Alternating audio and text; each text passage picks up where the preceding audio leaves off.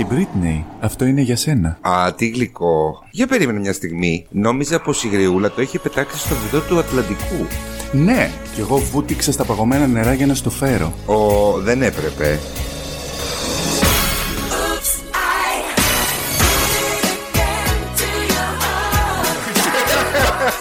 Αχ, Παναγία Δεν μου. μπορώ, δεν μπορώ. Ήταν πάρα πολύ επίπονο αυτό που συνέβη. Γεια σας. Είπαμε να αντιγράψουμε αυτό το μικρό μικρό σκετσάκι, αλλά δεν αντέξαμε. Ναι, Χριστέ μου, πονάει το κεφάλι μου από το γέλιο. Οκ, γεια σας, γεια σας, τι κάνετε; Γεια σας και από μένα. Γεια σας, γεια σας. Ε, ναι, εντάξει, δεν είναι πολύ εύκολο να συνέλθουμε μετά από αυτό. Εντάξει, μιλάμε για γελοία κατάσταση. Ε, Πολύ καλό όμως. Μπράβο. Όσκαρ. Μπράβο. Είμαι ο Αντώνης, Και είμαι ο Λευτέρης και πριν ξεκινήσουμε θα πρέπει να πούμε χρόνια πολλά σήμερα. στους ερωτευμένους. Ναι. Και σε αυτούς που είναι ερωτευμένους με τη ζωή. Ιου, τα συχαίνω με αυτά τα κλεισέ. Εσύ, Λευτέρη, γιορτάζει σήμερα; Όχι. Πολύ απλά. Εσύ, Αντώνη; Όχι. Ωραία. Γι' Είναι αυτό μια και- ευκαιρία να γίνει και ξεκάθαρο αυτό εκεί έξω. Ε, ότι. δεν γιορτάζουμε. Δεν ξέρω αν το έχετε καταλάβει. Δεν, ξέρω τι γιορτάζουμε. άλλο πρέπει να πούμε. Δεν γιορτάζουμε. Δεν γιορτάζουμε. Ούτε μαζί ούτε χώρια. Μπράβο. λοιπόν, μέρα που είναι, λόγω της ημέρας που έλεγε και η. Ποιος το έλεγε, δεν θυμάμαι.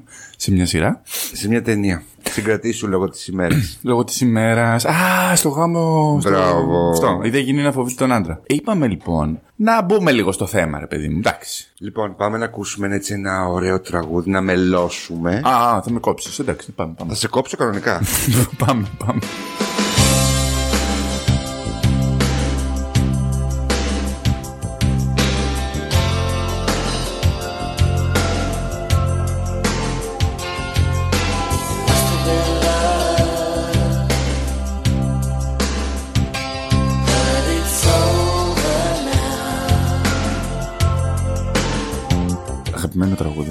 Κάποτε το είχα, έχω κλείσει. Εγώ είχα το Listen to Your Heart από τους Roxette.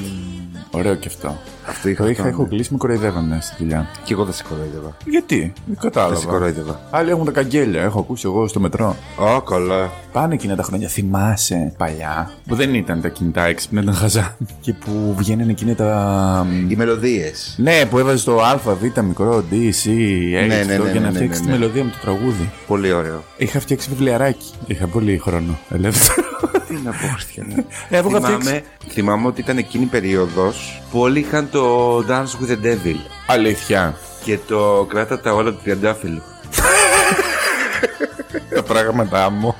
Ταραραρα, Ε, ταρα- όπου πέσει. Αυτό, αυτό. Εγώ δεν θυμάμαι. Τι είχα ρε γαμμένο. Είχα το It Must Have Been Love, σου λέω το 2006. Αυτό το είχε τύπου MP3 ή στις μελωδίες που φτιάχνουν. Όχι, όχι, το 6 έπαιζε κανονικά. Να γυρίσουμε λίγο σε ρομαντική διάθεση. Ναι. Και να πούμε σήμερα ότι. Θα μιλάμε έτσι. Θες να μιλάμε; Τα παιδιά της νύχτας. Θα πεθάνει σήμερα. Είχαμε μια κουβέντα πριν. Γι' αυτό. Ε, επειδή είναι του Αγίου Βαλεντίνου και επειδή εμείς θέλουμε να μείνουμε στη δεκαετία μας, σκεφτήκαμε να βρούμε ζευγάρια από ε, ταινίες του Αμερικανικού κινηματογράφου που θα συμβολήσουν τον έρωτα. Εντάξει, ερωτικές ταινίες. Ερωτικές. Ρομαντικές. Ρομαντικές ταινίες. Ναι, ναι, μην το πάτε άλλο. Ρομαντικές ταινίες. Εγώ σε αυτό το σημείο θέλω να πω τον πόνο μου στους Σοκράτε. Πάλι δεν έχεις δει τίποτα. Όχι, όχι, Α, όχι. όχι. για Έχω πες. κάνει έρευνα. Ναι, εντάξει. Ευχαριστούμε πάρα πολύ. Ε, ότι ήθελα να βάλουμε μέσα και βασικό ένστικτο. Εντάξει, αφού σου είπα θα το κάνουμε και ξεχωριστά. ήθελα το να βασικό βάλουμε και ένστικτο. sliver. Πρόσεξε τώρα λίγο. Η κοπέλα Ποια χαιρόταν πόλης; τον έρωτα. Ή Σάρον Στόν, αφού Α. και τα δύο Σάρον Στόν. Αλλά χαιρόταν τον έρωτα σαρκικά κάπως, ας το πούμε. Δεν είναι του Αγίου Και το Βαλεντίνου σαρκικό, αυτό. Μια χαρά με στη ζωή μας είναι. Ναι, είπα εγώ το αντίθετο. Σήμερα είναι το Αγίου Βαλεντίνου. Υπάρχει μια ε, παγκόσμια ημέρα μπριζόλας και πεολυχίας. Θα το κάνουμε τότε. Μπριζόλας και πεολυχίε. Ναι. Ωραία, εντάξει, μέσα. Το κάνουμε Κρέατα τότε. όλα. Το sliver. Ωραία, εντάξει. Ωραία. Όχι, εγώ σου είπα, θα το κάνουμε το βασικό ένστικτο. Είναι ταινιάρα. Είναι ταινία σταθμός. Έχει μείνει στην Μ' ιστορία. αρέσει, μ' αρέσει πολύ, μ' αρέσει πολύ. Και το Sliver επίσης. Και το ένα και το δύο. Ε, δεν το έχω δει το δύο. Εντάξει, είπαμε. Αλλά δεν είναι για σήμερα. Οκ, εντάξει, τελείωσε. τελείωσε. Το εξέφρασε το παράπονό που μπορούμε να συνεχίσουμε. Εντάξει. λοιπόν, να περάσουμε στην πρώτη ταινία. Η πρώτη ταινία είναι 1990. Ποια είναι; Το Pretty Woman. το Pretty Woman. Α, ωραία.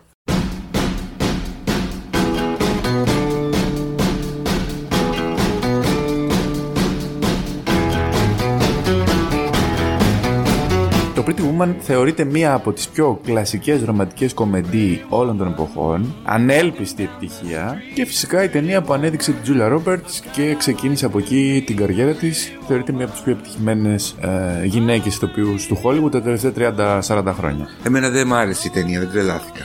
Αλήθεια λες. Γιατί; Ρε παιδί μου, δεν συγκλονίστηκα και ιδιαίτερα. Άκου να δεις. Κατ' εμέ, είναι μια, μια ταινία που απευθύνεται πιο πολύ σε γυναικείο κοινό και θα σου εξηγήσω γιατί. Πρώτον, είναι λίγο η σταχτοπούτα και από την άλλη έχεις ένα πριγκυπόπουλο που είναι ο Ρίτσαρντ Γκίρ που ήταν κούκλος, ας πούμε, και ήταν ίσως στο απόγειο του Ζεν Πρεμιέ στη φάση εκείνη. Είχε κάνει πριν American Gigolo κτλ. Και έχεις ένα ωραίο ευτυχές love story σε μια πιο συμβατική κατάσταση. Σε μια μεγαλούπολη, με δυσκολίες, με οικονομικά προβλήματα. Είναι το σύγχρονο παραμύθι. Ναι, ρε παιδί μου, το καταλαβαίνω. Εγώ σου λέω την προσωπική μου γνώμη τώρα έτσι. Είναι το κλασικό love story το γυναικείο. Δεν με τρέλανε εμένα. Εμένα μου άρεσε. Αν εξαιρέσεις και το ίσως το ελάχιστο κοινωνικό που είχε μέσα. με το- Είχε, είχε, εντάξει. Αυτό. Είχε, είχε, είχε. Ελάχιστα θεωρώ. Λοιπόν, να πούμε κάποια πράγματα λοιπόν για την ταινία που δεν σου άρεσε. Για Ω. πες εσύ. λοιπόν, το ζευγάρι, μιας και θα αναφερθούμε κυρίως στα ζευγάρια, δεν θα κάνουμε ανάλυση ταινία. Ήταν η Vivian και ο Edward. Oh. Oh yeah. Λοιπόν, Julia Roberts, Richard Gere. Ε, Σιγά τα αυγά. Σταμάτα καλέ. Λοιπόν, ο Edward Lewis είναι ένας πετυχημένο επιχειρηματίας. Εγώ δεν έχω καταλάβει τι έκανε αυτός. Απλά ήταν πλούσιος. Δεν ήθελε και πολλά. Τέλος πάντων. Και παίρνει ένα αυτοκίνητο, συγχωρήστε με, δεν θυμάμαι τι είναι. Ένα πανάκριβο έτσι γρήγορο αυτοκίνητο, το οποίο δεν μπορούσε και να το οδηγήσει ο άχρηστος. Και πηγαίνει, λέει, στη λεωφόρο του Hollywood να ψωνίσει εκεί κορίτσα. Γιατί ήταν κορίτσα που κάνανε. Δεν πήγε γι' αυτό. Ε, δεν πήγε γι' αυτό τώρα. Κάπου ήταν, κάπου ήταν. Κάπου ήταν και από περνούσε εκεί. Τυχαία. Ναι, ναι, Και ναι, γιατί δεν- σταμάτησε. Και εσύ έχεις περάσει. Σταμα... Ω, άκου, άκου, θα σου πω. Θα είμαι καλύτερα. Ναι, καλά. Γιατί όσο και να με κράζεις, το θα είμαι καλύτερα. Ναι, καλά. Κάπου είχε να πάει εκεί κοντά και σταμάτησε για άλλο λόγο. Δεν μπορούσε να οδηγήσει τα μάξι, σου λέω. Ναι, κάτι δεν πήγε να ψωνίσει, αυτό εννοώ. Ε, καλά τώρα, όλοι έτσι λέμε και τα λοιπά. Κάτι ξέχασα. Είναι αυτό που πηγαίνεις στο φαρμακείο και λες: ε, Θέλω μία πιπανθό, θέλω ένα Είσαι, αυτό, είσαι θέλω ένα όμως, τέτοιο. είσαι, είσαι. Και προφυλακτικά. Καταλαβέ. Το λες απ' έξω απ' έξω. Α, εγώ δεν το λέω έξω απ' έξω. Κανονικά έτσι πρέπει. Μπράβο, Αντώνη. Ό,τι να είναι. Ναι, τέλος πάντων, ο Έντουαρτ λοιπόν σταματάει εκεί με την ασημένια και την μπόρσα της κατά είναι αυτή. Δεν θυμάμαι. Φεράρι πρέπει να είναι, αν θυμάμαι καλά. Και βρίσκει την ιερόδουλη, λέει εδώ η αυτή. Vivian, η ιερόδουλη βέβαια, να πούμε ότι υπήρχε λίγο ένας καθοσπρεπισμό, να το πω. Ότι η Τζούλια Ρόμπερτ ήταν μεν ε, ιερόδουλη, αλλά δεν είχε ξαναπάει με άλλον. Ήταν πρώτη μέρα της στη δουλειά. Α, μπορεί. Ναι, ναι. Δεν το ναι. θυμάμαι.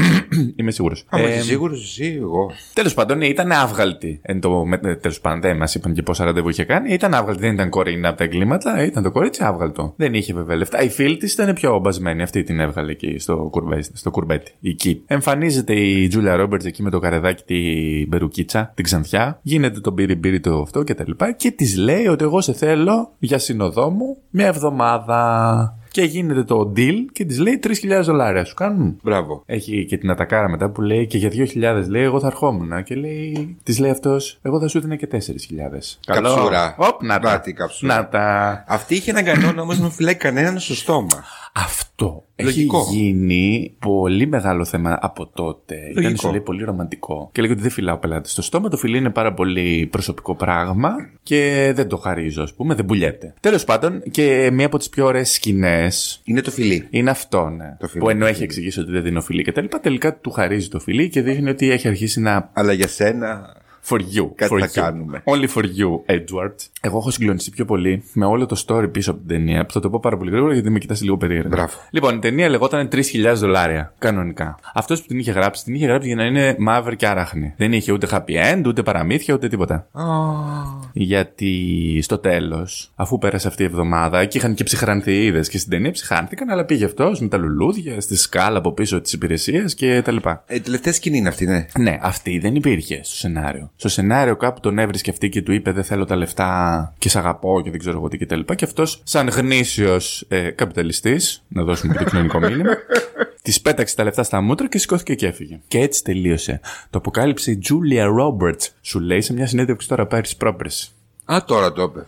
Ναι, δεν ξέρω αν ήταν και γνωστό από πιο πριν. Υπάρχει μια πάρα πολύ ωραία σειρά ντοκιμαντέρ στο Netflix Το The Movies That Made Us. Το as είναι US ε, κεφαλαίο. Ναι, Λα- ναι. Σωστά. Ναι, αν δεν κάνω λάθος, είναι ρε παιδί μου διπλής. Α πούμε, Ναι, ότι ναι, είναι και ναι, για ναι. τα αμερικάνικα. Έχει μέσα κάποια επεισόδια για το μόνο στο σπίτι. Έχει το Pretty Woman, δεν θυμάμαι τώρα ποιες άλλες ταινίες. Κάποιες πολύ κλασικές ταινίες από τη δεκαετία εκείνη. Σε αυτή λοιπόν περιγράφεται πω η ταινία πέρασε από τα 40 κύματα για να βγει. Την είχε πάρει μια εταιρεία παραγωγής η οποία φαλήρισε. Μετά αυτός που ήταν στέλεχος στην εταιρεία παραγωγής πήρε μαζί του το σενάριο, το πήγε στη Disney. Η Disney του είπε: Είσαι τρελός, εμείς κάνουμε ταινίες για παιδάκια και θα μου βάλεις να κάνω πρωταγωνίστρια την Μπόρνη.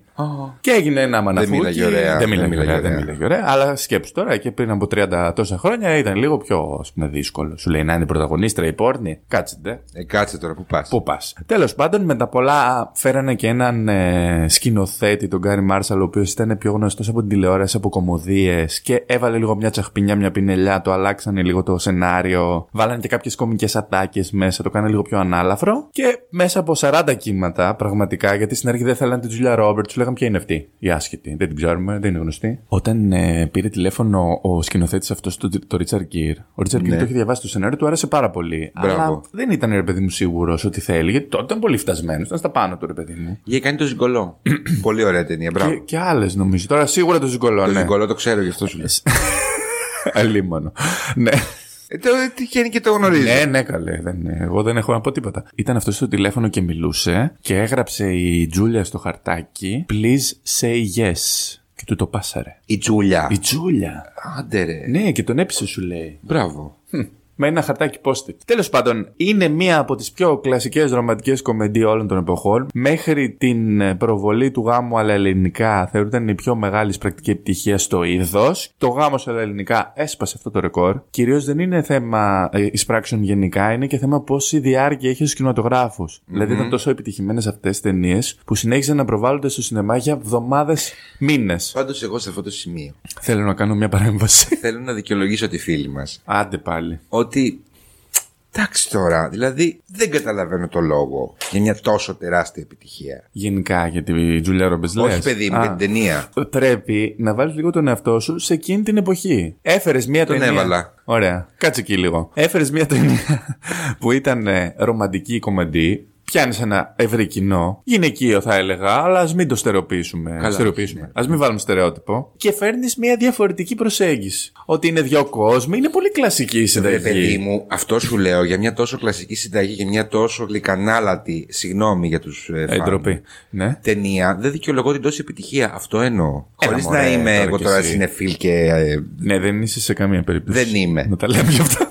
Με το φτωχό μου το μυαλό το λέω. Όχι ρε παιδί μου, αλλά σκέψω ότι ήταν μια πολύ ωραία γλυκιά ταινία που είχε μέσα και λίγο κοινωνικό τέλος πάντων θέμα. Γιατί αν δείτε αυτό τη- το επεισόδιο της σειράς του Netflix που λέω, ο σενεριογράφος εξηγεί ότι εκείνη την περίοδο υπήρχαν πάρα πολύ μεγάλα προβλήματα οικονομικά. Καλά και τώρα, λέμε τώρα. Ο ίδιος έλεγε ότι πολλοί κόσμος ας πούμε κατέληγε στο δρόμο με όλα αυτά που γινόταν με το χρηματιστήριο τότε. Ναι. Και κάπως έτσι εμπνεύστηκε όλη αυτή τη φάση, ρε παιδί μου. Ότι πώς μπορείς να καταλήξεις σε αυτή την κατάσταση. Τέλος πάντων, δεν το έκανες πολύ ρομαντικό τώρα, δηλαδή μου το χάλασες. Αλλά η ταινία αυτή θεωρείται κλασική. Έχουν περάσει τόσα χρόνια. Θεωρείται μία από τις καλύτερες ταινίες στο είδος. Σε επίπεδο εμπορικό, έτσι ήταν. Δεν- Ναι, εντάξει, εξετάζουμε δεν σου κάτι πω. άλλο. κάτι, ε, σιγά. Ε, και ανέδειξε και την Τζούλια Ρόμπερτς που έκανε μια κρακέρα τεράστια από εκεί και πέρα. Την επόμενη ταινία που θα πούμε, Ναι. το καταλαβαίνω περισσότερο. Α, ναι. Επειδή εντάξει, κατά βάθος, εγώ είμαι ρομαντικό. Ναι, πρέπει να σε ψάξουμε βαθιά. Δεν αλλά- μου φαίνεται. Η αλήθεια είναι αυτή. Ε, όχι, μόνο δεν σου φαίνεται και εσύ τώρα, μην είσαι άδικος. όχι, όχι, όχι, ξέρω τι λέω. Αλλά η επόμενη ταινία τη θεωρώ πάρα πολύ γλυκιά και ρομαντική. Γλυκιά. Με ηρωνεύεσαι. Όχι, κάνει λίγο ψινάκι. Α, έλεγα. Ghost, η αόρατος εραστής.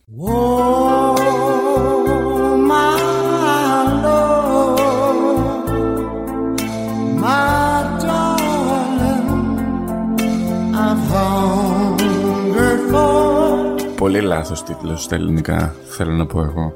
Ghost λέγονταν στα αγγλικά. Φάντασμα, τι αόρατος εραστής. Τέλος πάντων, ναι, προχώρα. 1990. Κάνει την ένσταση αμέσως. Ε, δεν μπορώ. Δεν μπορώ με τις μεταφράσεις. Ναι. 1990 λοιπόν οι πρωταγωνιστές μας είναι ο Patrick Swayze, η Demi Moore και η Whoopi Goldberg. Πολύ επιτυχημένη ταινία κι αυτή. Η Molly και ο Sam. Η Μόλι και ο Σάμ είναι οι ήρωές. Ναι, ήταν σου λέει η, εμ, η πιο πετυχημένη μετά τον Αλαντίν. Κάτι τέτοιο εκείνη τη χρονιά. Όχι, ήταν η πιο επιτυχημένη το 1990 με 505 εκατομμύρια λέει δολάρια παγκοσμίως τη πράξη. Και έχει πάρει και Όσκαρ. Έχει πάρει Όσκαρ, δεν ξέρω. Α, ναι, έχει πάρει Όσκαρ το σενάριο. ναι. Μπράβο, έχεις δίκιο. Μα σε έχεις δίκιο. παρακαλώ. Έχει πάρει Όσκαρ το σενάριο. Και επίσης Για πες. είναι και η βιντεοκασέτα που νοικιάστηκε περισσότερο από κάθε άλλη την επόμενη χρονιά. Ήταν και κάτι ταινίες στο Alter που λέγονταν Αόρατος Εραστής μετά. Τσόντες. Ωραία.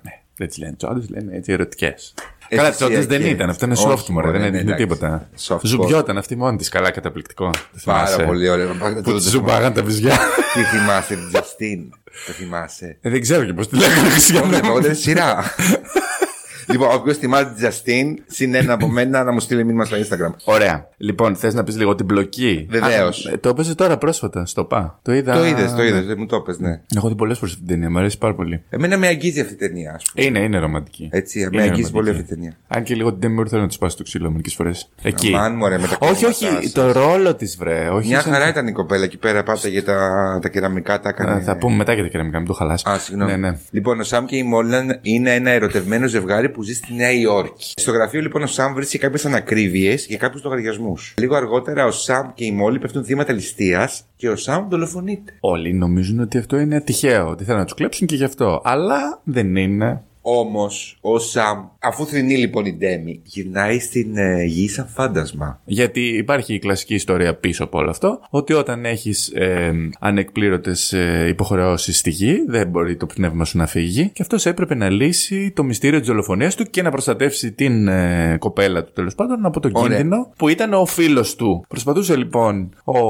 ε, Σαμ να βρει τρόπο να επικοινωνήσει με τη Μόλι και ε, β- βρήκε τέλος πάντων στη Νέα Υόρκη ένα μαγαζάκι το οποίο το είχε η Whoopi Goldberg και η οποία παρίστανε το Medium που μέχρι τότε κορόιδευε τον κόσμο, ρε παιδί μου. Τέλος πάντων, βρίσκει την Whoopi Goldberg, την Otta May Brown, η οποία παρότι κοροϊδεύει τον κόσμο ότι και καλά επικοινωνεί με πνεύματα κτλ., αρχίζει και βλέπει όντως τον Σαμ. Δεν τον βλέπει, τον ακούει ουσιαστικά και μπορεί να επικοινωνήσει μέσω αυτής με τη Μόλι. Και έτσι ξεκινάει τέλος πάντων ένα ολόκληρο γαϊτανάκι, ώσπου να συνειδητοποιήσουν ποιος κρύβεται πίσω από τη δολοφονία τους, γιατί δεν το ήξερε εξ αρχής ούτε ο Σαμ. Να μπορέσει αυτός να επικοινωνήσει με την Μόλι και να την πείσει βέβαια ότι το medium της λέει αλήθεια και ότι δεν την κοροϊδεύει. Και ταυτόχρονα να σταματήσει τον ε, παρανοϊκό εμπριστή, όχι, είναι άλλο αυτό, να σταματήσει τον ε, συνάδελφό του, ο οποίος προσπαθεί να συνεχίσει την απάτη και να αρπάξει 4 εκατομμύρια δολάρια από έναν λογαριασμό. Ε, νομίζω ότι έτσι όπως το έχει πει και ο ίδιος ο Πατρίκ Σουέζη, η πιο ερωτική σκηνή της συγκεκριμένης ταινίας είναι αυτή με το κεραμικό. Εγώ αυτό θυμόμουν. Και γι' αυτό κατάλαβα ότι τον βλέπει και η Μόλι. Το έχει κάνει και ο Μάστορας σε βίντεο κλιπ. Αλίμονο, μην χάσουν. Ε. ναι. Τέλος πάντων, θέλω να σου πω, ρε παιδί μου, ότι στην αρχή δεν έχουν επικοινωνία. Βρίσκουν έναν τρόπο μέσω του medium και μετά σιγά σιγά αρχίζουν και καταλαβαίνονται. Τέλος πάντων. Κατάλαβα, παιδί μου, κατάλαβα. Αυτός μαθαίνει και από ένα άλλο φάντασμα που βρήκε στο μετρό πώς να διοχετεύει την ενεργειά του, να μπορεί να αγγίζει αντικείμενα, γιατί στην αρχή πέρναγε από μέσα και τέτοια. Έχει μια ολόκληρη ιστορία. Τώρα δεν θα σου πω όλη την ταινία. Την έχω δει την ταινία. Α, Ωραία ταινία. Πάμε στην επόμενη. Όχι, όχι, δεν θα πάμε στην επόμενη. Θα σου πω ότι ο σενεριογράφος που λέγεται Bruce Joel Rubin έχει δηλώσει ότι δεν ήθελε κανένας την ταινία του γιατί έλεγε Εγώ τι να την κάνω την ταινία με πρωταγωνιστή που να είναι φάντασμα. Λογικό. Α, λογικό, λογικό. Πρώτη της πράξης έγινε Ε, όμω. λογικό Όλοι όταν, το, έξυπνοι. όταν το ακούσαν ε, τέτοιο ρε Ναι. παιδί, σαν- Αυτός έχει δηλώσει ότι εμπνεύστηκε, λέει, την ταινία από την πρώτη σκηνή του Άμλετ. Γιατί λέει στον Άμλετ, ο. Συγγνώμη που είμαι τόσο άσχετος, δεν το ξέρω την ιστορία απόλυτα του Άμλετ. Έτσι μέσα στις Ναι, άκρες. Ο Άμλετ στην πρώτη σκηνή βλέπει το τον φάντασμα νεκρό του πατέρα, του που του βέβαια. λέει να με εκδικηθείς. Ακριβώς. Από εκεί το Ότι να εμπνεύστηκε. σου εκδικηθείς, λέει. ότι- Εκδικείς το θάνατό. μου. Δική σου, μπράβο. Για το ρόλο του Σαμ είχαν σκεφτεί το Χάρισον Φόρντ ή τον Ντόμ Κρούζ. Αλλά ο Χάρισον Φόρντ έλεγε ότι δεν καταλάβει την ταινία. Ναι, το διάβαζε και δεν του έκανε κάτι. Άρα δεν είμαι ο μόνος. Όλα τα υπόλοιπα εκατομμύρια των ανθρώπων που την είδαν και χάρηκαν την κατάλαβαν. Εσύ και ο Χάρισον Φόρντ. Να κάνετε ένα κλαμπ. Γεια σου, Χάρισον. να μας ακούς. Στείλε μας. Σε καταλαβαίνω. Τι να πω. Πάει ο ρομαντισμός, χάνεται. Δεν μπορούμε να συζητήσουμε τίποτα εδώ πέρα. Δεν είναι θέμα. Σου, μα σου είπα εξ αρχής ότι μου αρέσει η ταινία. Απλά έχω να τη δώσω 40 χρόνια. Και δεν, την καταλα... δεν έχεις καταλάβει. Τι έχεις, Δεν τη έχεις θυμάμαι, ρε μπλέξει το κεφάλι Χριστιανέ. σου. Όμω τι θυμάστε τις ταινίες που έβλεπε στα 20. Βεβαίως. Σιγά, Χριστιανέ. Όλα, όλα. Πες μου, κάνουμε ένα τεστ. Σιγά. Πες μου, Παράδοση. πες μου, πες μου, μια ταινία. Ε, δεν ξέρω. Να την έχω δει, βέβαια. λοιπόν, πάμε στο 1992 και θα ξεκινήσω με το. Έντα!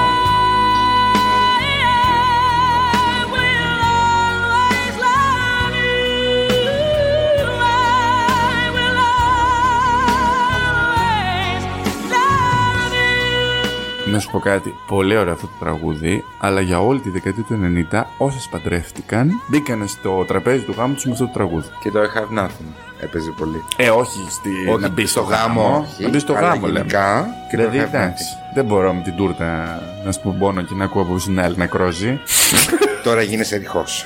Γίνομαι, ναι. Τώρα Αλλά ήταν πολύ αστείο που όλες διάλεγαν αυτό το τραγούδι. Πείτε και κάτι άλλο, βέβαια. Εντάξει, είναι από τα πιο ερωτικά τραγούδια ever, ρε φίλε. Ισχύει, ισχύει, ισχύει. Αυτό και το ε, Wonderful Tonight του Eric Clapton. Παίζει Ναι. πολύ να ξέρεις. Στους γαμού. Σε γάμους, βεβαίως. Κάνουμε μια λίστα μια μέρα. Με είχε ρωτήσει μια φίλη πριν χρόνια ποιο να χορέψει στο γάμο μου, εσύ που ξέρεις; Α, Να ξέρεις ότι ο κόσμος εμένα με εκτιμάει. ε, ξέρει ότι είσαι για τα πανηγύρια. γι' αυτό. Γιατί δεν με ρώτησαν τι κλαρίνα θα παίξουμε. τι τραγούδι. τι θα χορέψουμε. και τη είπα το Wonderful Tonight και της άρεσε. Και το έβαλε η κοπέλα.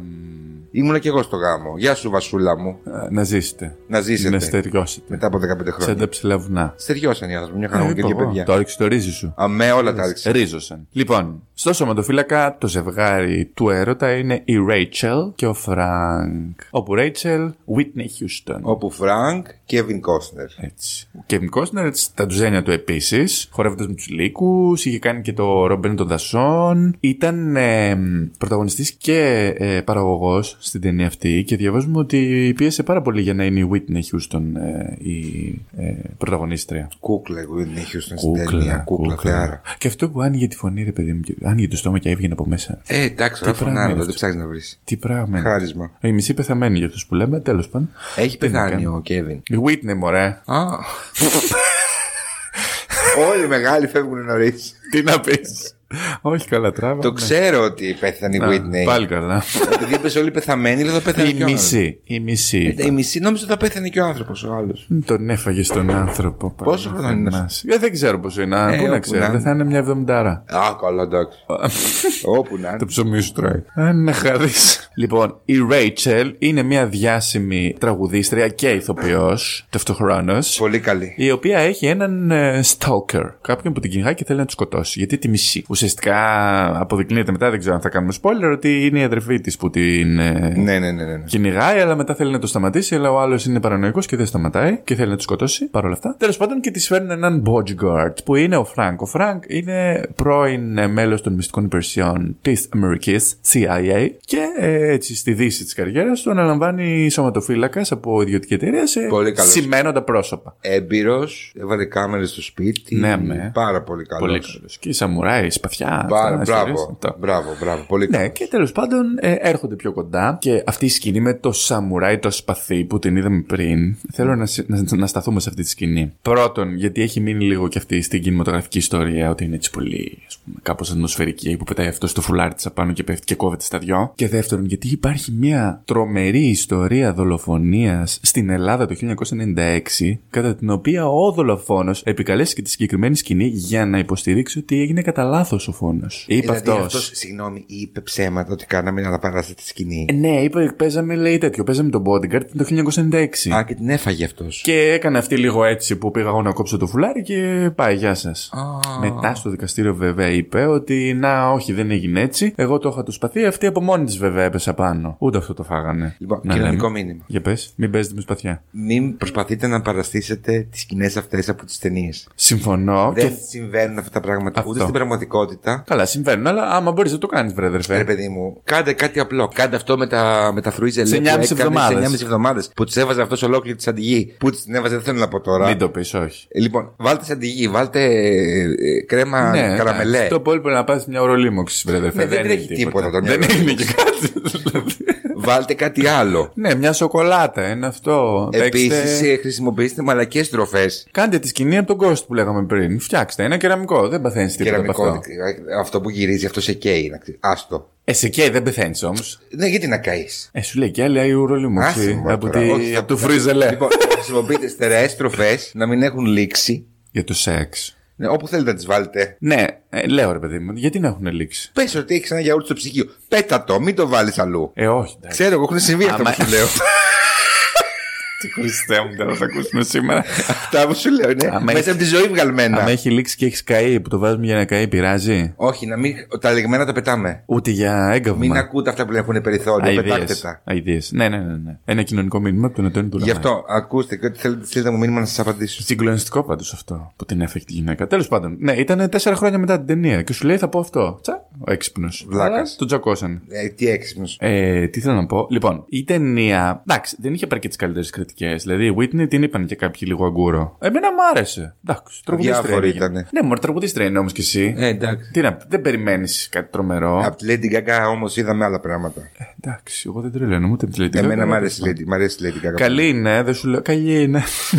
δεν σου λέω, είναι καλή. Αλλά δεν τρελαίνομαι κιόλας. Τέλος πάντων, το άλμπουμ ωστόσο έμεινε στην ιστορία. Είναι το άλμπουμ με τις υψηλότερες πωλήσεις soundtrack όλων των εποχών. Νομίζω πλέον έχει φτάσει στα 44 εκατομμύρια. Λογικό. Και εκείνο που δεν ήξερα είναι ότι το Will Always Love You είναι διασκευή. Και Άντε, το είχε ρε. τραγουδήσει η Dolly Parton. Δεν το ήξερα, τώρα το Ναι, ακούω. ναι. Και μάλιστα έλεγε η Dolly Parton πολύ πιο πρόσφατα, μετά την ταινία δηλαδή αρκετά, ότι την είχαν πάρει και της είχαν πει ότι θέλουμε τα δικαιώματα για το τραγούδι. Τώρα δεν ξέρω αν πήραν αυτοί, πήραν τον συνθέτη, τέλος πάντων κάπως έτσι το περιέγραφε η ίδια. Και το είχε ξεχάσει αυτή. Ότι είχε δώσει τα δικαιώματα κτλ. Και, και βγαίνει το τραγούδι και τα ακούει, λέει στο ραδιόφωνο και παθαίνει σοκ. Σταματάω, λέει το αυτοκίνητο στην άκρη και με έχει πιάσει η υγεία από την ερμηνεία. Α, της άρεσε. Της άρεσε, ναι. εντάξει, Η Dolly Parton είναι θεάρα, δεν είναι. Λοιπόν, τραγούδισε τώρα κομπλεξιά. πρόσφατα με τη Miley Cyrus. Ναι. Και είπανε διάφορα. Και της Miley. Και της Dolly.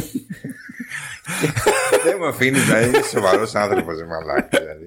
Με, πάω να δρώσω μια κουβέντα και με κράζεις.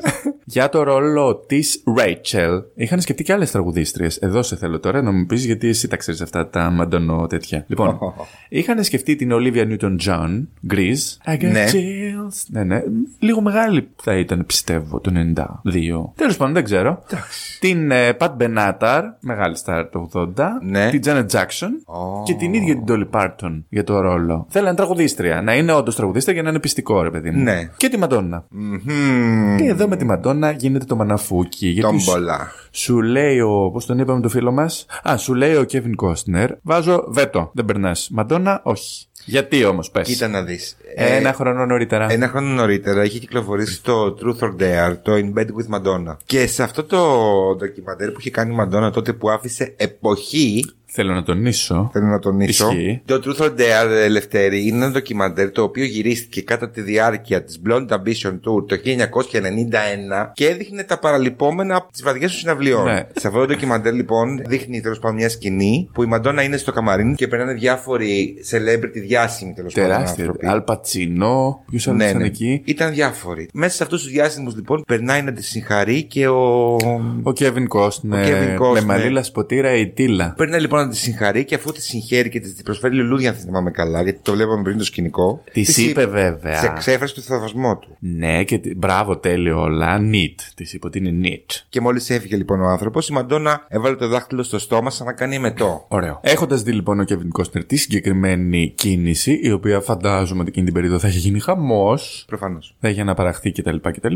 Έβαλε βέτο και σου λέει: Όχι, φίλε μου, δεν κάνεις ότι ξερνάς και μετά. Βέβαια δεν ξέρω και αν θα ήθελε και η Μαντόνα να τα λέμε και αυτά. Είναι και αυτό ένα θέμα. Και τελικά η ιστορία δείχνει ότι το συγκεκριμένο ρόλο τον πήρε η Whitney Houston. Μάλιστα, εγώ έχω διαβάσει παλιότερα ότι η συγκεκριμένη ταινία κάπως ε, αναβάπτισε την καριέρα της Whitney Houston. Είχε αρχίσει δηλαδή να έχει μια κάμψη και ε, ανέβασε πάρα πολύ την, ε, τη φήμη της. Τέλος πάντων, ήταν πάρα πολύ μεγάλο boost για την καριέρα της μετά τα 80s που είχε κάνει το μεγάλο μπαμ η Whitney Houston.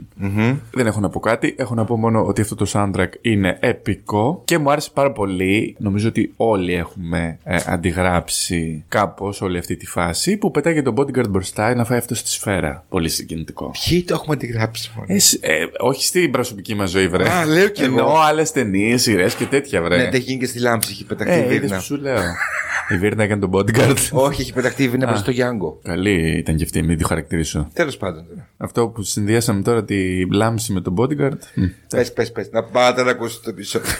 Α, μπράβο, ναι, έχουμε και λάμψη. να πάτε. ναι, Πέθανε. Πολύ ωραίο επεισόδιο. Έχουμε και πολύ ωραίο τρέλερ. Να μπείτε στο Instagram να δείτε. Αναπαραγωγή του τρέιλερ. Συνέχισε. Με τα πουλιά. Πηγαίνουμε στο 1997. Εδώ θα βάλουμε μια ταινία η οποία δεν μπορεί να χαρακτηριστεί με, το, με την κλασική έννοια ρομαντική κομμεντή. Είναι το καλύτερα δεν γίνεται.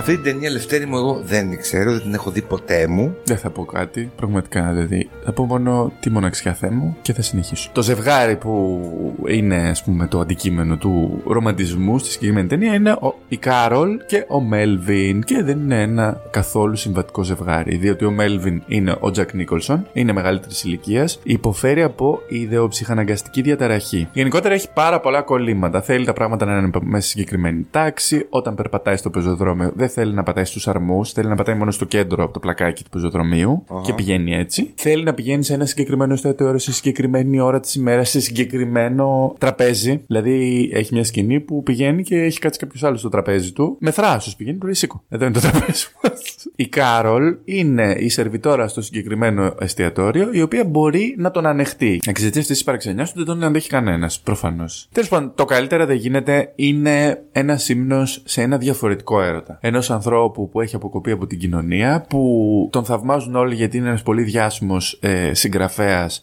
αλλά ο ίδιος στη ζωή του δεν βρίσκει τη χαρά σε τίποτα. Και ξαφνικά βρίσκει έναν γείτονα, ο οποίος είναι ομοφυλόφιλος και αντιμετωπίζει άλλου είδους προβλήματα. Είναι πάρα πολύ διάσημος καλλιτέχνης, ωστόσο δεν έχει την αποδοχή των γονιών του. Αυτός έχει ένα μικρό σκυλάκι, το οποίο χώνεται εκεί στο διαμέρισμα του Τζακ Νίκολσον. Και από εκεί ξεκινάει να έχει μια παραπάνω σχέση αρχικά με το σκύλο, που αρχίζει να τον συμπαθεί, ενώ στην αρχή τον συχαίνεται. Μάλιστα. Και στη συνέχεια με όλους αυτούς τους ανθρώπους και με τον δικό του τρόπο, το λίγο περίεργο και απότομο, τους βοηθάει. Βοηθάει την ε, Κάρολ, που είναι η σερβιτόρα, να πληρώσει τα έξοδα για το παιδί της, γιατί είναι ανήπαντρη μητέρα και το παιδί της έχει ένα πολύ σοβαρό θέμα ε, με το ανασωπητικό του τέλος πάντων κτλ. Και βοηθάει και τον ίδιο τον ε, γείτονά του να αντιμετωπίσει τα προβλήματα που έχει με την οικογένειά του που δεν αποδέχεται τη ζωή του και αυτό που κάνει τέλος πάντων. Είναι μια πάρα πολύ ωραία ταινία. Είναι μια ταινία η οποία είχε κάνει πραγματικά αίσθηση εκείνη την εποχή γιατί δεν ξέρω αν έγινε ξανά μετά. Σίγουρα πάντως είχε χρόνια να γίνει τότε. Πήρε Όσκαρ και ο πρώτος ε, γυναικείος και ο πρώτος ανδρικός ρόλος για την ίδια ταινία. Άντε ρε, εσύ. Και μάλιστα αυτό είχε ξαναγίνει, λέει, πάλι σε ταινία όπου έπαιζε ο Τζακ Νίκολσον το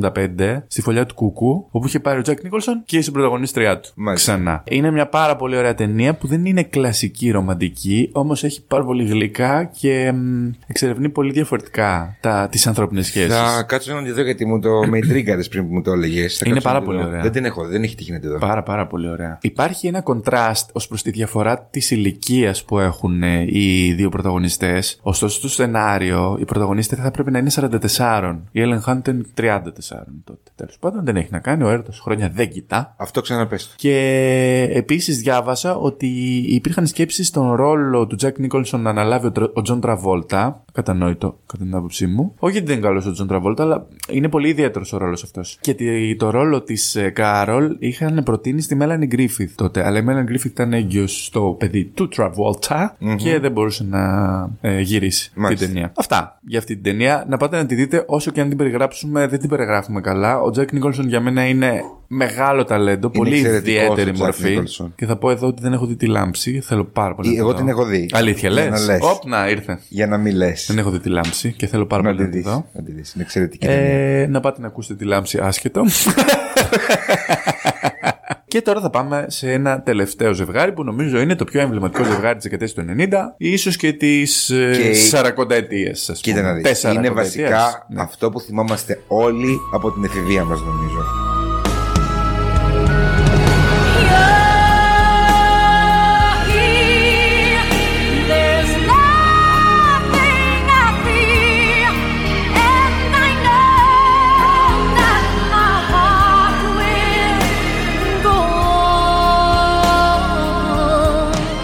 Θυμάσαι, α, δεν το θυμάσαι γιατί δεν ήμασταν στην Αθήνα, αλλά εγώ είχα έρθει τότε. Είχε φτιάξει τα village cinemas που υπήρχαν στο Μαρούσι τότε, εκείνο τον καιρό, τα πρώτα. Ναι. Είχαν κάνει τη μία είσοδο σαν να είναι η πλώρη του Τιτανικού. Τόσο πολύ. Ναι, Είχε πουλήσει τρελά. Είχε σπάσει το ρεκόρ και στην Ελλάδα, λέει. Έσπασε το ρεκόρ Ε, του βέβαια. της υπολογαγού Νατάσα. Είχε κάνει πολύ μεγάλη επιτυχία. Α μην το Πλατιάσουμε, ναι. πλατιάσουμε. Σε παγκόσμιο επίπεδο θεωρούνταν μέχρι το Avatar η πιο επιτυχημένη σε εισπράξη ταινία όλων των εποχών. Εποχών. Εδώ θα κάνω μια υποσημείωση βέβαια ότι και ο Τιτανικός, αλλά σίγουρα το Avatar μετράει με ένα εισιτήριο πολύ πιο ακριβό. Το οποίο δεν είναι το ίδιο. Μίλα Οι σου. ταινίες λοιπόν του 1960, του 1970 κόβανε, αν δεν κάνω λάθος και από αυτά που έχω διαβάσει, πολύ περισσότερα εισιτήρια. Πολύ περισσότερα. Όμως η τιμή του εισιτήριου μπορεί να ήταν 3 δολάρια. Το 1997 που βγήκε η- ο Τιτανικός μπορεί να ήταν 5, 6. Το 2010 που βγήκε το Avatar και επειδή το Avatar βγήκε ως μία από τις πρώτες ταινίες που ήταν 3D, θυμάσαι ότι έκαναν 12 ευρώ το εισιτήριο εδώ. Φαντάζομαι ότι παντού θα ήταν πιο ακριβό. Είχε προσφορέ όπω ένα συνένου την Τετάρτη, είχε τα κοσ- τα κοσμοτέ deals. Θες δεν μετράει αυτό στις πρακτικές επιτυχίες; Α, ναι, δεν μετράει. Δεν Εγώ ξέρω. Το μετράω.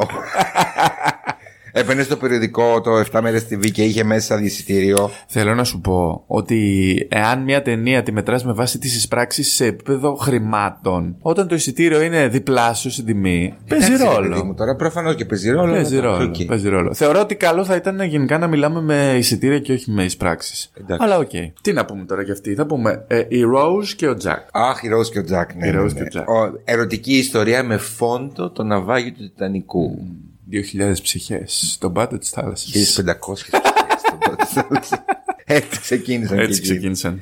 Λοιπόν, Έχουμε τον Τζακ που είναι ένα χαμίνι, θα το έλεγε κανείς. Ε, είναι ένας φτωχός ρε παιδί μου, ο οποίος παίζει στα χαρτιά το εισιτήριο για το Τιτανικό. και το κερδίζει. Το κερδίζει. Πού να ξέρει κι αυτός. Νόμιζα ότι κέρδισε το λαχείο, κέρδισε. Εντάξει, τότε Ναι. με, με εκείνο το σκεπτικό ήταν το αβίδι στο καράβι. Καλά, προφανώς. Και Οπότε επίση. είχε τεράστια χαρά. Και επίσης το να μπορέσεις να πάρεις ένα ειστήριο για να πας στην Αμερική εκείνη την εποχή, φαντάζομαι ότι ήταν, ε, ήθελε μια περιουσία. Ε, προφανώς, ναι. Μπαίνει λοιπόν στο καράβι και εκεί γνωρίζει την Rose. Η οποία είναι ευγενικής καταγωγής. Ναι, ξεπεσμένοι βέβαια, δεν έχουν λεφτά, γι' αυτό θέλουν τον ε, Billy Zane να τον διπλαρώσουν.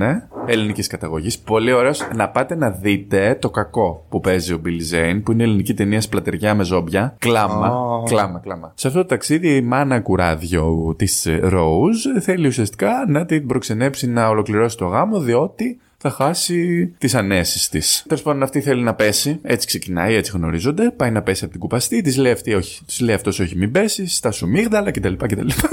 Ό,τι Και να είναι. ε, υπάρχει ένας έρωτας Κεραυνοβόλο. και παθιασμένος. Παθιάσουμε. Θυμάμαι ακόμα τους υδρατμούς. Ναι, να πω εγώ κάτι τώρα. Αυτό με τα αυτοκίνητα γίνεται. Πια, άμα κάνεις σεξ μέσα στο αυτοκίνητο. Τι πειράζει άμα έχει λίγο υδρατμό; Όχι, δεν είπα ότι πειράζει. Α. Γίνεται. Γίνεται, Πάρα φυσικά και πολύ. γίνεται, Εγώ ναι. το θεωρούσα βλακία. Λέω εντάξει, Όχι, αυτά παιδί μου, είναι γίνεται από τα πρώτα. Αμερικανιές. Ξέρεις, δεν βλέπεις τίποτα έξω. μετά. Γιατί όταν είσαι και σε αυτή την κατάσταση να βάζεις θερμοκρασία. Οπότε κάνει κοντράστ η Κάνεις εξωτερική πεταλιά. και- Ναι, τώρα θα μου κάνεις εσύ φυσική ανάλυση του γιατί. Γιατί όταν, να μην ε, κάνω εγώ, τι είμαι εγώ να μην κάνω φυσική ανάλυση, δεν κατάλαβα. Όταν, γιατί όταν συνουσιάζεσαι στο αυτοκίνητο δεν βλέπεις από τα τζάμια. Γιατί δεν μπορώ να κάνω ανάλυση τέτοια; Αμέ, πώς μπορείς. Επειδή εσύ είσαι αυτοκίνητο δηλαδή. Σε παρακαλώ. Τέλος πάντων, υπάρχει αυτή η σκηνή. Υπάρχει η σκηνή με το σκίτσο. Που Πολύ- φοράει πολύ μπροστά. η άλλη το. Αυτό, τη, χα- την καρδιά, το ναι, ναι, το μαργαριτάρι. μαργαριτάρι, το ωραίο. Μόνο αυτό. Μόνο το αρώμά της. Αυτά είναι. Και τη σκιτσάρει αυτή και του λέει: Θέλω να με σκιτσάρεις όπως τις γαλίδε φίλες σου. Μπιχτή. Που οι γαλίδε, ξέρεις, ήταν ε, και στη Μονμάρτη. Γύρω-γύρω. Δεν ξέρω, εγώ δεν έχω πάει εσύ. Ναι, λέω. Ε, το 1900 δεν είμαι κι εγώ, αλλά. Λέω ότι ήταν κορίτσια του δρόμου, βρε παιδί μου. Α. Της βιοπάλης, εκείνε Ωραία. τι γαλίδε. Και σου λέει να με. Ζωγράφησε με σαν αυτέ. Την έμαθε να φτύνει. Πολύ καλό. Ρομαντικό. Μπράβο. Ναι, τη ροχάλα. θα πω εδώ για το σκίτσο, γιατί το βρήκα και χάρηκα πάρα πολύ. Γιατί θα πούμε και για την πόρτα, αλλά για την πόρτα έχουν πει όλοι. Για την πόρτα δεν μπορώ. Γιατί δηλαδή, χα- τι πραγματικά. χαρά είναι αυτή. Ναι, σταμάτα πια. Ο, ο James Cameron έχει δηλώσει ότι ήταν αυτός που ζωγράφισε το σκίτσο. Ο σκηνοθέτης. Α, μπράβο. Τόσο καλός είσαι το σκίτσο. Ε, μάλλον, τι να πω. Μπράβο. Στη σκηνοθεσία δεν είναι πολύ καλός, αλλά. Σταμάτα μωρή γκρίνια. και το σκίτσο λέει το πρωτότυπο πουλήθηκε προς 16.000 δολάρια τότε σε άγνωστο αγοραστή. Διάβασε τώρα, εντάξει, πώς αληθεύουν όλα αυτά. Έτσι Ναι, λέει. εντάξει, οκ. ο, ο James Cameron το έχει πει ότι την έχει σχεδιάσει αυτός. Αυτό είναι Οκ. βέβαιο. Και επίσης έχει πει ότι ο Λεονάρντο Ντικάπριο δεν ήθελε να παίξει. Του φαινόταν λέει πολύ χαζή η ταινία, δεν ήθελε. Τώρα έχεις σκάσει τώρα εσύ, δεν μπορείς να. Δεν θα φας απόψε. Πάντως, εγώ θυμάμαι στο σινεμά που είχα πάει να τη δω τότε. Όλα τα κοριτσάκια κλαίγανε στο τέλος. θα σου πω. True story τώρα, εγώ. Λοιπόν, έχω μια πάρα πολύ καλή φίλη και εξαδέρφη. Η Αναστασία ή η Νατάσα. Γεια σου, Νατάσα. Γεια σου, Νατάσα. Μας ακούει φανατικά, να ξέρεις. Και η Νατάσα είχε κόλλημα με το Τιτανικό. Πήγε στο σινεμά. Πήρε τη βιντεοκασέτα. Όποτε έβρισε ευκαιρία, βάζαμε τη βιντεοκασέτα και βλέπαμε το ταινικό. Και δεν είναι και μισή ωρίτσα. Τρεις ώρες ταινία. Από ένα σημείο και μετά πηγαίναμε με τον ξάδερφό μου, Γεια σου Νίκο, και την ώρα που της κρατούσε τα χέρια και της τα αφήσαγε να ζεσταθούν και αυτός έγινε μετά κούτσουρο από το κρύο. Και έλεγε αυτή Τζακ, Τζακ. Που λέγε αυτή από την, πέτα- από την πόρτα πάνω. Μα σώζουν, Τζακ, μα σώζουν. Τζακ, Τζακ. Ναι, και συγκινούταν η Νατάσα, η οποία ρε παιδί μου ξέρεις, αυτό που έστριβες λίγο το κεφάλι, να, να, να μαζέψεις λίγο το δάκρυ. Λυπάμαι που το λέω, κλαίγαμε εμεί από τα γέλια. Κλαίγαμε από τα γέλια. Εντάξει, και εμεί όταν κλαίγανε τα κοριτσάκια στο σινεμά. Εντάξει, γελάγαμε. Ρε, παιδί Πολύ μου. κλάμα. Ε, Λεωνάρντο. Εντάξει, γελάγαμε. Πολύ κλα. Τι μουτζώναμε. Εντάξει, όχι εσύ. Αλλά ήταν συγκινητική σκηνή. Εντάξει, δεν μπορεί να πει. Βέβαια, εγώ θα ξαναπώ. Χώραγε πάνω στην ε, πόρτα. Γι' αυτό υπάρχει, έχουμε βρει δεδομένα. Ναι, ναι. Έχει κάνει δήλωση η Kate Winslet γιατί ε, υποθέτω ότι την κακομοίρα την έχουν κάνει σύγχρηστη με αυτό το πράγμα τόσα χρόνια και γιατί δεν έκανες λίγο παραπέρα. Δεν το έγραφε αυτό το σενάριο, καλή μου. Μην τη σταυρώνετε. Α, εγώ μαζί Έτσι σου. είπαν ότι πρέπει να πεθάνει. Εγώ μαζί σου, εγώ Πεθάνει. μαζί Τι σου. να κάνουμε τώρα. Γλίτωσε το κορίτσι. Λέει αυτή ότι και να ανέβαινε πάνω θα βυθιζόταν η πόρτα. Γι' Είπε αυτό δεν αυτή. ανέβηκε. Γι' αυτό δεν ανέβηκε. Μα το είπε κιόλας αυτός. Μπράβο. Το είπε και ο ήρωας εννοώ. Και ο James Cameron, επειδή είναι παρανοϊκός με όλα αυτά, και αν θυμάστε καλά τότε είχε κάνει μια τεράστια πισίνα, είχε φτιάξει το πλοίο, το βύθισε στα αλήθεια. Ήταν τρέλα. Εντάξει, η αλήθεια είναι από τους καλύτερους σε αυτό το θέμα, τον εφέ και όλα αυτά. Είπε ότι κάνανε λέει επιστημονικές έρευνες πριν γίνει όλο το γύρισμα. Τώρα δεν ξέρω αν το πιστεύω. Τέλος πάντων λέμε. Για να- Και ότι αν χωράει αν ο- χωράει και αν θα τον ο άντεχε, Jack. ας πούμε. Και σου λέει δεν χωράει. Τέλος. Μην το συζητάμε. Άλλο δεν χωράει, παιδιά. Αυτό ήταν. Δε... Καλά, μην χτυπήσει. δεν χωράει, τύπου δεν χωράει. Ε, Δεν χωράει, δεν θα άντεχε. Χώραγε. Η πόρτα ήταν χωροταξικά. τεράστια. Α, οκ. Δεν- Χώραγε, θα, χώραγε. θα βυθιζότανε. Ναι, θα βυθιζόταν. Και φυσικά η ταινία αυτή είχε και μία τραγουδάρα Το My Heart Will Go On. που όλοι πηγαίνανε εκεί τρεις ώρες περιμέναν να παίξει δεν παίζει πουθενά στην ταινία. Τι τραγικό. Δηλαδή, άμα το ήξερα καλά, μου θα βάζα την κασετούλα κατευθείαν. Φάω και τρεις ώρες να περιμένω να τα ακούσω κάπου. Κι όμως δεν παίζει πουθενά. παίζει Έπαιξε πουθενά. μόνο στο βίντεο κλιπ που το είχαν ανεβάσει στη Celine Dion Ναι. πάνω στην πλώρη. Στο καράβι κι αυτή. Στο καράβι και Ναι. αυτή. Πήγαινε σύρο την ομίκονο. Ε, μπράβο. Θυμάμαι στο σχολείο που το είχαμε κάποιοι γραμμένο Σε κασέτα. σε θρανίο με μαρκαδόρο. Ποιο, τους τείχου. Όλους τους τοίχου, ναι. Τι λες. Ναι, ναι, βέβαια. Every time In my dreams, I see you. I feel you. Κολλάει και με τον Κώστα αυτό λίγο. Ποιο Κώστα; Τον Ghost, ποιο Κώστα.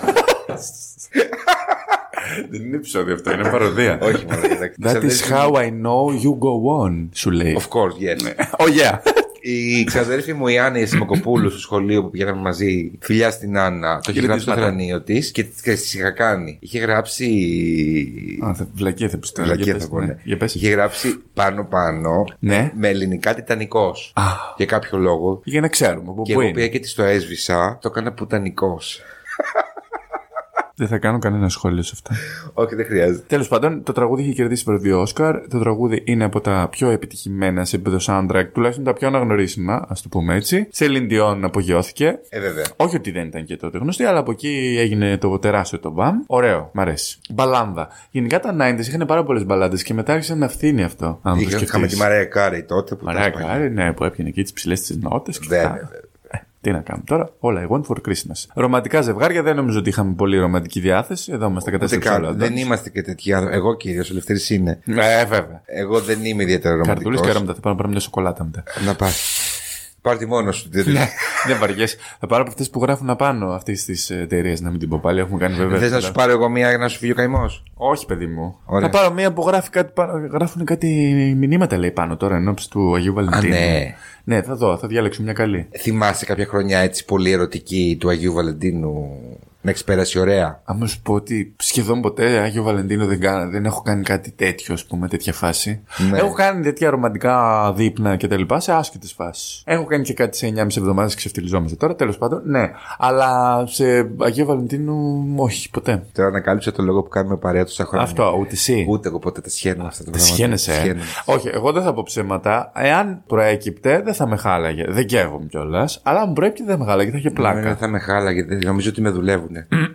Εγώ δεν μπορώ να φας τον κόσμο που μπορεί να έχει κλείσει ραντεβού σε εστιατόρια. Αυτό δεν μπορώ. Αυτό δεν Θεωρώ το ότι είναι θέλω. πάρα πολύ εμπορικό. Εμένα αυτό δεν με Νομίζω πειράζει, και χειρότερο μωρέ. από τα Χριστούγεννα. Δεν μ' αρέσει η φάση όλη αυτή. Εμένα αυτό δεν με πειράζει. Δεν μπορώ και αυτό το τη μύρλα είναι εμπορικό. Εντάξει, είναι εμπορικό. Όποιος Δεν θέλει είναι το θέμα κάνει. μύρλας, ρε παιδί μου. Είναι ότι Μα τι θα πει είναι εμπορικό; νιώθω ότι με βάζουν σε ένα τρυπάκι, μια ατμόσφαιρα τέτοια, χωρίς να υπάρχει λόγος ναι, ιδιαίτερος. γιατί δεν το νιώθεις με άλλες γιορτές; Και με το όλες Πάσχα τις σε νιώθω, βάζεις το ρε, εσύ. τρυπάκι να, να σου βλέπει αρνή. Με όλες τις νιώθω. Ε, αυτό σου λέω. Αυτό σου λέω. Δεν είναι με. Ναι, αλλά το συγκεκριμένο το λένε μόνο για το Αγίου Βαλεντίνου για κάποιο λόγο. Έχουν λυσάξει. Τι Γιατί τα πειράζει, θα φάμε Χριστούγεννα δύο δεν είναι- σοκολάτες. Τα Χριστούγεννα δεν είναι εμπορική γιορτή. Ποια; Είναι ανάλογα πώς το βλέπεις. Εμένα πραγματικά το λέω τώρα, δεν θέλω να το παίξω κάποιος. Καμία από αυτές τις γιορτές δεν είναι εμπορική. Δεν ήμουν ποτέ της λογικής. Α, πάμε να ψωνίσουμε σαν τους τρελούς. Επειδή έρχονται Ε, Χριστούγεννα. Ρε φίλε, δεν θα πας να ψωνίσει με τους και τους αλλού, αλλά θα πάρεις το δώρο των Χριστουγέννων, το οικονομικό είναι από τη δουλειά σου, όποιοι δουλεύουν και όσοι παίρνουν. Ναι. Θα καταναλώσεις λίγο παραπάνω γιατί έχεις λίγο παραπάνω χρήματα. Κολοκύθια. Περιμένεις Τι να θα πάρεις το δώρο για να καταναλώσεις; πάρεις, ας πούμε, ενδεχομένως ένα κινητό καλύτερο. Με αυτή την Περιμένεις να πάρεις έννοια. το δώρο να πληρώσεις τα τέλη κυκλοφορίας. Εσύ είπε και τα μάξια. Να εγώ δεν πληρώσεις τη ΔΕΗ που είναι χειμώνας και θα σου χέρει 300 ευρώ. Τέτοια πράγματα πλέον. Εντάξει, Συνήθως μωρέ, αυτό συμβαίνει τα τώρα, τελευταία ναι. χρόνια. Να σου πω τη μαύρη μου αλήθεια. Πάρτε μια σοκολατίτσα να τη φάτε. Ωραία είναι. Έτσι κι αλλιώς. Δεν είναι ωραία. Να την πάρετε τη σοκολατίτσα, λοιπόν να φύγουμε κι εμείς σιγά σιγά. Πού να πάμε τώρα; Να βάλουμε μια Βαριέσαι. ταινία να δούμε, όχι ερωτική και τέτοια, να βάλουμε. κάτι άλλο. βάλουμε ένα θρίλερ. Να βάλουμε τον αεροτεραστή του Βάλτερ όμως. Μπράβο, αυτό θα το βλέπα. Μπράβο στο Άλτερ τόσα χρόνια. Μπράβο. Μας εκπαίδευσε. Shout out στο Alter.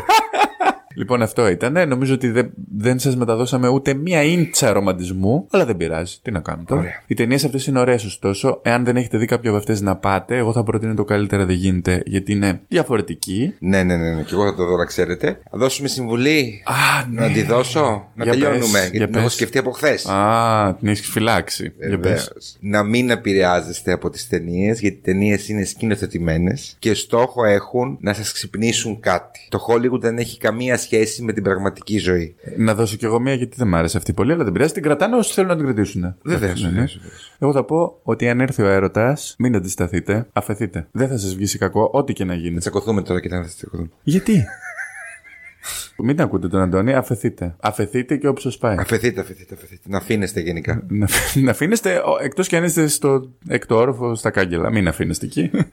Φιλιά πολλά, καλά να περάσετε. Φιλάκια. όσοι γιορτάσετε. Χρόνια πολλά, ναι. Γεια σας. Γεια σας. Εξαιρετικό. Καταπληκτικό. Φοβερό. Μοναδικό. Εντάξει τώρα, μην τελένουμε. Ε, καλούλι, καλούλι. Μάλλον για πούλο πάει. Ψιλομάπα, ψιλομάπα. Τίποτα, κόψιμο. Ου, κόψτε τους. Μπου. Ω.